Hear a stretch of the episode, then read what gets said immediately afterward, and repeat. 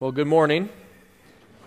If we haven't had the uh, opportunity of meeting yet, my name's Tyler. I'm the youth pastor here, and uh, it's an honor to be with you this morning as we are in week seven of our series, Life Lessons from Mark. And uh, before I get started, I didn't raise this up during the uh, prayer time, and I meant to, so I just wanted to say thank you. There was a group of youth parents who had decided that it was time for my office to stop looking like a gray dungeon.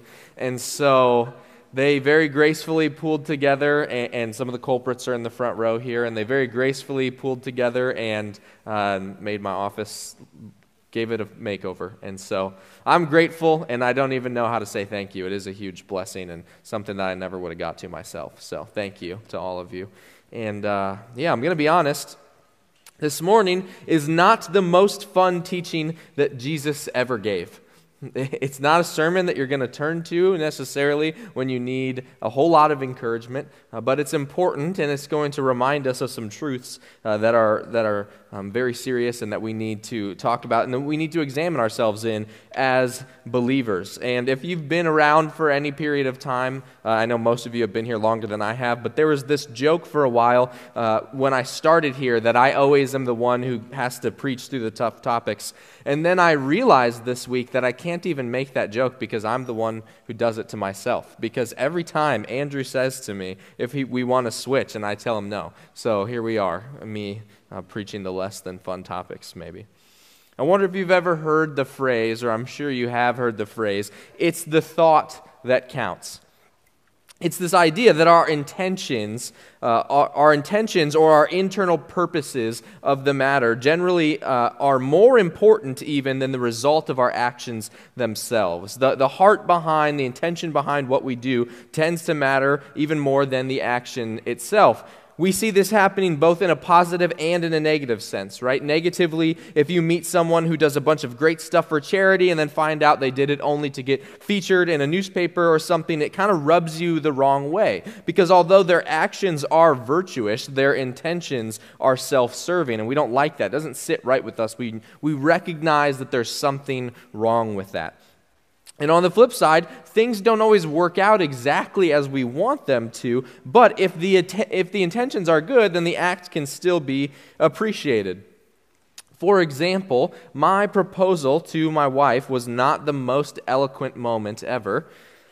First off, she had figured out that it was going to happen already, and so uh, she got to Grinnell College where we host summer games, which is where we met. And uh, that sounds sweet that I would propose there, and yet it was 25 degrees outside because at this point it was the middle of December, and uh, so it was a less than pleasant afternoon. And then our friend Kelsey, who was helping me out with the proposal, sticks a phone in Bailey's hand with this slideshow video that I made of us with some music uh, that was way too long, and so Kelsey Kelsey had to like walk her around the campus before she could end up to where I was at because she was going to get to me before the video ended. And so uh, I was standing there waiting and it was going to end too soon. So she's walking in some crazy, nonsensical pattern. And I had bought flower petals because I thought that that would be sweet. And then I didn't think I should buy, I didn't think to buy uh, real flower petals, you know, environmentally. And so I had fake flower petals that I proceeded to dump out and try and spread on the ground all around around me, and I got yelled at by a Grinnell College security person. And then, I, before I could even pick them up and apologize, they all blew away in the wind. I tried to light candles, and of course they wouldn't light because of that same wind. My collar was flipped up on the back of my suit jacket, and then when I got down on a knee to propose, I opened the ring box upside down and dropped the ring. You get the picture everything went wrong, everything can go wrong, but it's still a sweet story because the heart behind it is sincere. And ultimately, in that story, not everything went wrong. The most important part did go right because she said yes, and we've been married for a year and a half now. So uh, clearly, she appreciated my intentions, even if my execution was less than uh, sufficient. And so today we've arrived at this point in Jesus' life and ministry where he demonstrates the importance of our heart and really the importance of understanding the position of our hearts as believers in all things. And so, my uh, encouraging title this morning as we dive into Mark chapter 7 is this the true origin of sinfulness. And some of you brought a friend today for the first time, and they're like, Why is today the day you brought me to church? The true origin of sinfulness. So we pick up this morning after Jesus walks on the water before the disciples. They reach the shore and they're traveling around northern Israel, healing the sick and preaching the arrival of God's kingdom in Jesus. And right before where we pick up today, a number of Jesus' disciples have abandoned him, right? He had the 12 apostles, but there were a number of other followers that were going around with Jesus as well, hearing his teaching, taking in what he had to say, and then going out and spreading that same message. But then he tells them some things in John chapter 6 that kind of uh, leads the disciples, or many of the disciples, to turn away uh, to leave, to say the things that Jesus is teaching, the things that Jesus is teaching are just too difficult. They just rub me in a way that I don't quite like. And so a number of the disciples have abandoned Jesus, and we arrive at this point where Jesus' teachings start to hinge away from things that people like to hear to things that they don't quite like to hear. And so Jesus and the 12 disciples return to Galilee in northwestern Israel, and they're confronted by a group of Pharisees and religious teachers, which is where we'll begin in Mark chapter 7. And I'm going to be in the English Standard Version today, but you could use whatever version is on your Bibles there, or you can look up on the screen as well. Now, when the Pharisees gathered to him with some of the scribes who had come from Jerusalem, they saw that some of his disciples ate with hands that were defiled, that is, unwashed. For the Pharisees and all the Jews do not eat unless they wash their hands properly, holding to the tradition of the elders. And when they come from the marketplace, they do not eat unless they wash. And there are many other traditions that they observe, such as the washing of cups and pots and copper vessels and dining couches. And the Pharisees and the scribes asked him, Why do your disciples not walk according to the tradition of the elders? But eat with defiled hands. Now, on the surface level, that sounds like a good idea, right? It's good to wash your hands before you eat, and washing your cups and your pots isn't such a bad thing either, right? However, proper hygiene is not what the Pharisees had in mind here. See, these Pharisees, they're high ranking officials that had come from Jerusalem, which means the local Pharisees in Galilee were so concerned about what Jesus was teaching that they called in the big guns, right? They called in the leaders of the religious day. They called in the Pharisees and the scribes from Jerusalem, the one that were at the very seat of religious authority in the Jewish religion. That's where all things took place. That's where the temple was. And so they brought in the experienced Pharisees and the experienced teachers to come and see about what Jesus was teaching and to see if what he was doing was really contrary to their rules, right? Jesus was beginning to stir up uh, a lot of division and, and excitement in his teachings. And so the Pharisees and the religious leaders, they come to Jesus, they see what's going on, and they don't care about hygiene. They're concerned actually about ritual cleanliness. Throughout the Old Testament, we see this theme of things being clean or unclean having an impact on the people of God and whether or not they could worship Him. So if somebody was unclean, they, were not, they could not worship him. They were impure, defiled, and unholy. They had either come into contact with something that God had told them not to in order that they might be set apart as his chosen people, or they had committed a type of sin that had caused them in their ritual status before God to be ceremonially unclean. And in the law of God, there are hundreds of procedures about how they could become clean or purified again through certain sacrifices. And so, when this confrontation takes place, because over time the oral tradition, the teachings of the Jewish religious leaders, called the traditions of the elders here in the text, they had attempted to stop ritual impurity. They had attempted to stop people from breaking the law of God by putting a fence in essence, around God's holy law so that people could not come close to breaking it. The thought was if God's rule is one thing, then they'll take it a step further in order to t- protect people from committing a sin, from, from egreging God's holy law.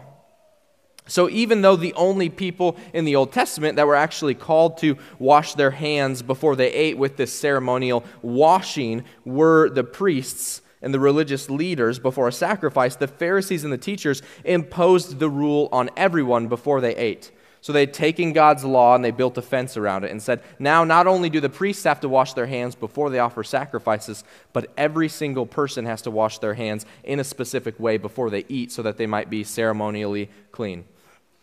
And in this scenario, the Pharisees see Jesus' disciples eating without performing that ritual hand washing. And this section of Mark's gospel, like I said, is actually a hinge point when Jesus' ministry moves from being primarily focused on the Jewish people to including the Gentiles as well. And this is important because one of the things that the Pharisees and the Jews of the day believed made you unclean was coming in contact with a person that was not Jewish, called a Gentile. So they would, for example, wash their hands when coming back from the marketplace because they may have come into contact with an unclean person.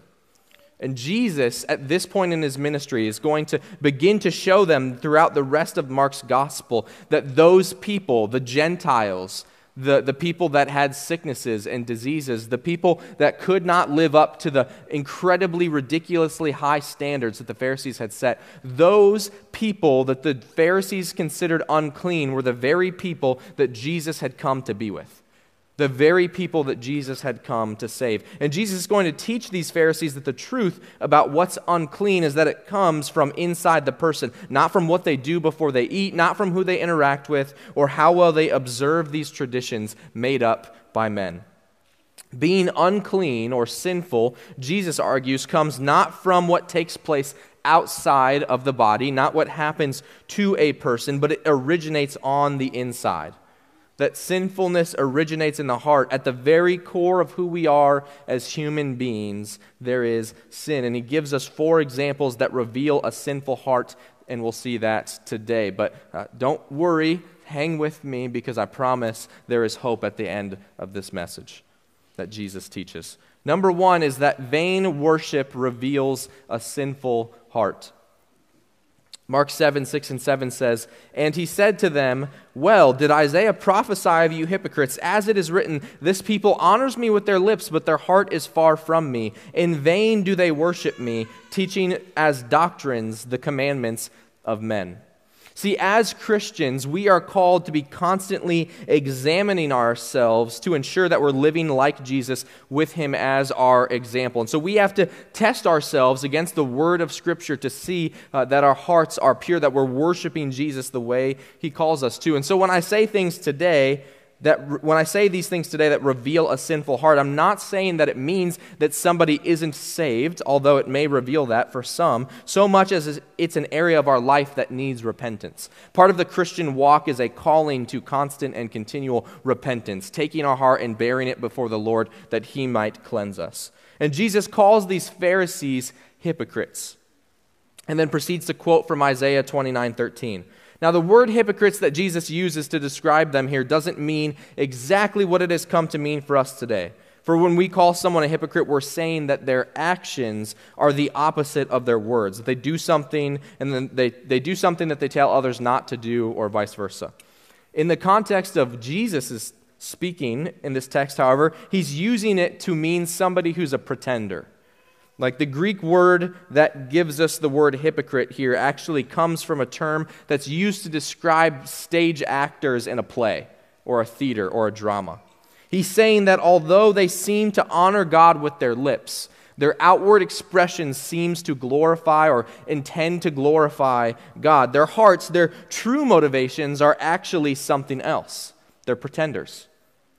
In Jewish thought during that time, and even today, the heart represents more than just an organ that pumps blood through the body, but it's the core, the center of who we are as people. And so Jesus makes it clear here that God is after more than just outward expressions of worship, He cares about the heart behind it. The Pharisees may say these long, eloquent prayers, but it was only to make themselves look good. Or they might do some ritual before they eat, but it was simply to reinforce the authority of their own inter- in- institutions. You might show up to church and sing real loud, but if it's just to seem spiritual, then it's vain worship. It's not true worship, and it reflects a heart that cares more about the opinions of others than giving God glory. You may give to the poor.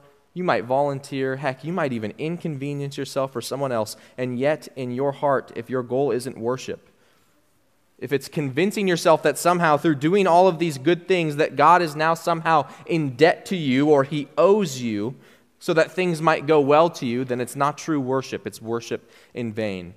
And throughout humanity, we've done this, right? Even in some Christian denominations, the teachings of their leaders is still that we have to do enough good things in order to earn the favor of God.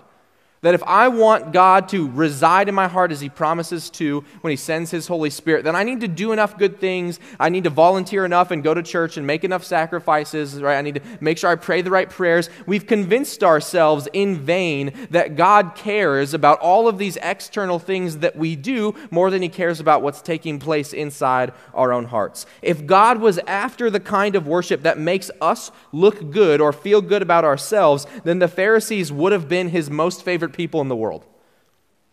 And yet, Jesus says, Their hearts are far from me. When our hearts are full of sin, we find ourselves going through the motions of worship, and yet it means nothing. We might do all of the religious things. We might check all the right boxes, especially around the holidays. And yet, if my life isn't characterized by doing all things for the glory of God, then I need to be shown my sinfulness. And it's a vicious cycle, right? Because once worship starts to be in vain, once I start to worship without actually casting my heart upon the glory of the Lord, I say things to myself like, I feel so far from God no matter what I do. And not all the time, but certainly sometimes, the reason we feel far from God is because we confuse doing Christian things with worshiping God. Those two things are not the same. For the Lord desires a relationship. He desires a loving connection to his people. And so, some of the times that we feel far from God, it's because all we've been doing is going through the Christian motions. God's not after the Christian motions, He's after your heart. You can sing all you want to, but if your focus is on how good you sound and not simply giving glory to the one who holds the created world together simply by the word of his power, then you're not worshiping. And on the flip side, the person who has nothing left to give but takes the time to care for someone in need because they're created in the image of God and because loving our neighbors is worship, that person might do something that seems so insignificant, like buy some food or a pair of gloves for somebody in need, and yet their worship is real because it's done to bring glory to God.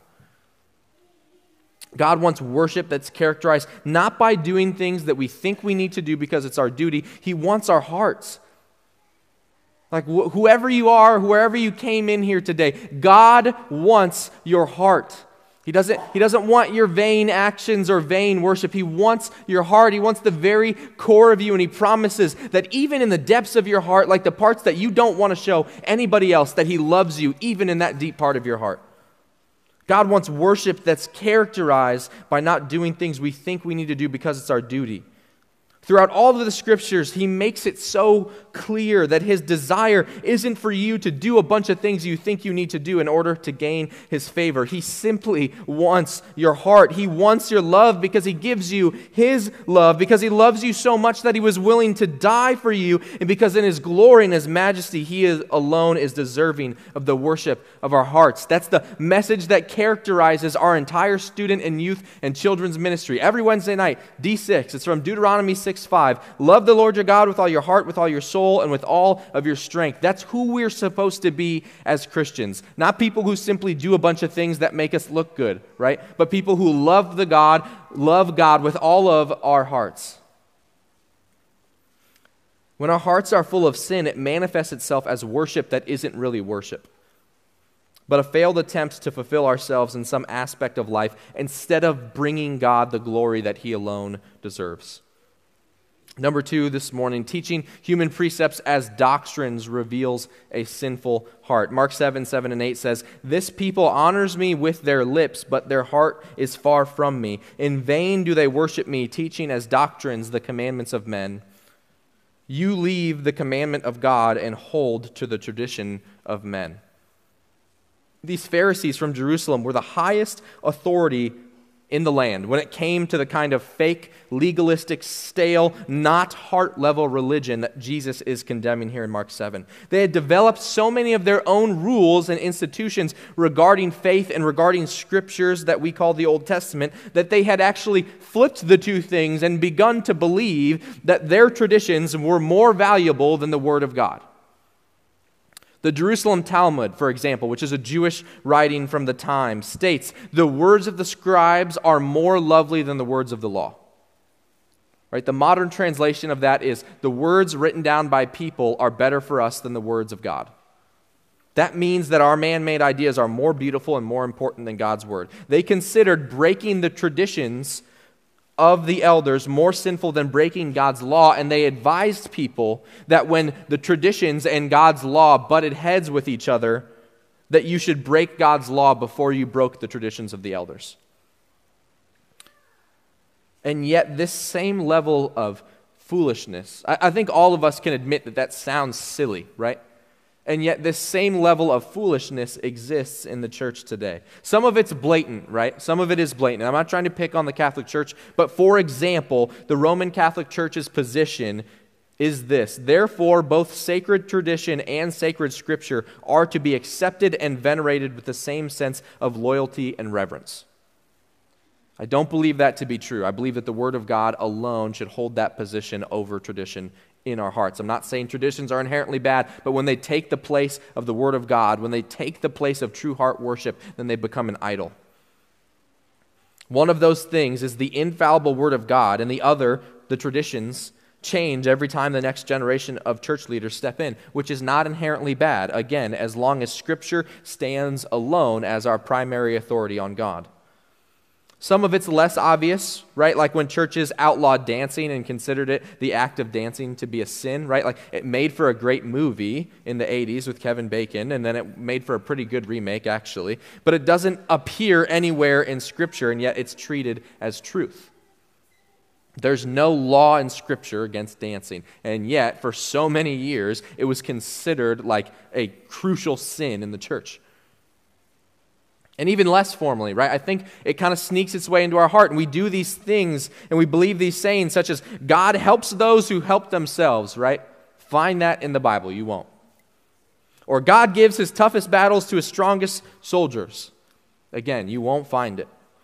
And we accept them as these nice little sayings, but they tend to creep in. They inform our understanding of God without taking the time to evaluate how they disagree with what God says about himself. And it doesn't just happen on an intellectual level either.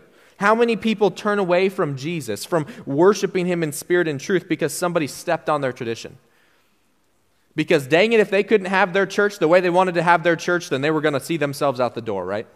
But they don't just leave that church, they leave the faith altogether. Traditions, in and of themselves, are not bad, but when we allow them to take the position of God in our hearts, they've become idols and given us a false sense of faith. I'm going to be really clear. You can't love your church's music more than you love Jesus. You can't love a ministry in the church more than you love Jesus. You can't love a denomination or even a local church family or a pastor more than you love Jesus. Faith in tradition is not faith at all. And so the question that we have to ask ourselves is if my religious system was taken away, if the faith that I grew up in no longer existed, would I still call myself a Christian? Is my faith in Jesus or is my faith in the religious system that I grew up in? In our sin, we tend to do this thing where we take the things that God has given us and we worship them instead of worshiping the God who gave them to us. If our ideas about how things should be and about what is true are more important to us than what God says is true, then we have a sinful heart. Number three, rejecting commandments to keep tradition reveals a sinful heart. This is verses 9 through 13. And he said to them, You have a fine way of rejecting the commandment of God in order to establish your tradition. For Moses said, Honor your father and mother, and whoever reviles father or mother must surely die. But you say, If a man tells his father or mother, Whatever you would have gained from me is Corban, that is given to God, then you no longer permit him to do anything for his father or mother, thus making void the word of God by your tradition that you have handed down, and many such things that you do. What do you do when you read something in the Bible that doesn't align with how you think or feel? Or that's just something you don't like? Like when your desires and opinions are confronted by the words of Scripture, who has to change? When you disagree with the Bible in your own heart and your own life, who wins? The religious leaders of the day had found a number of areas where God said something that they didn't like, so they made up some kind of rule to get around it. Right? For example, in this passage, the idea of calling something Corban meant that it was set apart for God so that it could not be used for any other purpose. But there was a catch. It was set apart for God at some undefined future time. And until that point, it could be used for whatever you wanted. So the tradition became that people, especially people with a lot of wealth, would call everything that they owned Corban so that they never had to share with anybody. Because they said, oh, that's set apart for God. Even though I can still use it for whatever I want, it's set apart for God. So, all those scriptures about caring for one's father or mother, for giving to the orphans and the widows, they ignored those because, well, sorry, I can't give you anything because I set all my stuff apart for God. We've sang this hymn a couple times during this series in church called Trust and Obey. And one of the lines in that song reads, Trust and obey, for there's no other way to be happy in Jesus but to trust and obey. When we live according to the will of God in our lives, we experience the life that God intended for us. And yet, so often, our hearts reflect something different. Let's be honest, we like to do things our way. Like, I like to get my way. I tend to be somebody that enjoys being able to control the situation. And when I can't, that's when I start to feel anxious, right? I want to call the shots. I want to determine the path of my life. And so we do this mental gymnastics that allows us to get out of doing what God calls us to do, even though submission to Him is the only way to true fulfillment. We convince ourselves, for one reason or another, that my way is better than God's way. I had the privilege yesterday of participating in Dare to Share Live with some of our adult leaders and our students, and it's this great day of students learning all around the world, all 50 states, 27 different countries, coming together, learning about how to share the gospel, how to evangelize, and then getting the opportunity to actually go out and do it. And at one point during the day, there was a clip of this girl telling a fictional drama designed to illustrate reality. And she tells this story of a line of teenagers walking to the edge of a cliff in a trance and throwing themselves to their deaths without realizing what they're doing. And she hears the screams, but she can't stop them. And when she runs into her church building that's nearby and tries to get the people to help, they ignored her and they got angry and they kicked her out of the church because she interrupted their singing, because she stepped on their traditions. It was this painfully true illustration of how comfortable we are to sit in our heated churches with music and people that we like when there are people right outside of those doors that are being led by the world in a trance to the death of their souls like people walking themselves off of a cliff without knowing what they're doing. And yet, instead of hearing their screams, we just turn our music up louder so that we don't have to recognize what's taking place right outside our own walls. And we've been given this great commandment in Matthew 28 19 and 20, called the Great Commission to go, therefore, make disciples of all the nations, baptizing them in the name of the Father and the Son and the Holy Spirit. And yet we ignore that commandment because it makes us uncomfortable because we're afraid people will judge us. And we ignore the lost as they plummet to their deaths because in our sinful hearts, we've decided that our traditions and our comfort are more important than God's command to go tell people about Him. All right, I promise we're almost done. Number four, the last one personal defilement reveals a sinful heart. This is the end of the passage here. And he called the people to him again and said to them, Hear me, all of you, and understand there is nothing outside a person that by going into him can defile him, but the things that come out of a person are what defile him. And when he had entered the house and left the people, his disciples asked him about the parable. And he said to them, Then are you also without understanding? Do you not see that whatever goes into a person from outside cannot defile him, since it enters not his heart but his stomach and is expelled? Thus he declared all foods clean. And he said, What comes out of a person is what defiles him. For from within, out of the heart of man, come evil thoughts sexual immorality, theft, murder, adultery, coveting, wickedness, deceit, sensuality, envy, slander, pride, foolishness. All these evil things come from within, and they defile a person. See, the ceremonial food laws of the Old Testament were designed to set God's people apart from the rest of the nations. The same setting apart is why they did not like to associate with Gentiles. Again, they needed to remain clean. But they twisted the idea of being clean or set apart or holy as being something that occurs outside of them. And Jesus confronts this idea and says it's not about what you eat that determines whether or not you're holy, it's about what's inside of you and comes out of your mouth. It's about those deep down parts of you that really determine who you are and make you clean or unclean. There is no amount of external rule following that can make a heart full of evil thoughts, immorality, and wickedness into something pure. Surely we are called to obey the commands of God, but good works must be understood properly as the fruit of our salvation and not the root of our salvation. You will never be good enough to cleanse your own heart. There is no earning your way into heaven. You could be the Mother Teresa of today, and yet none of it matters because it's about what's on the inside, not the outside, that determines our status before the Lord. Our natural human disposition, the Bible says, is towards sin because of the fall. That comes from within the heart. It says in Jeremiah 17 9, the heart is deceitful above all things and desperately sick. Who can understand it?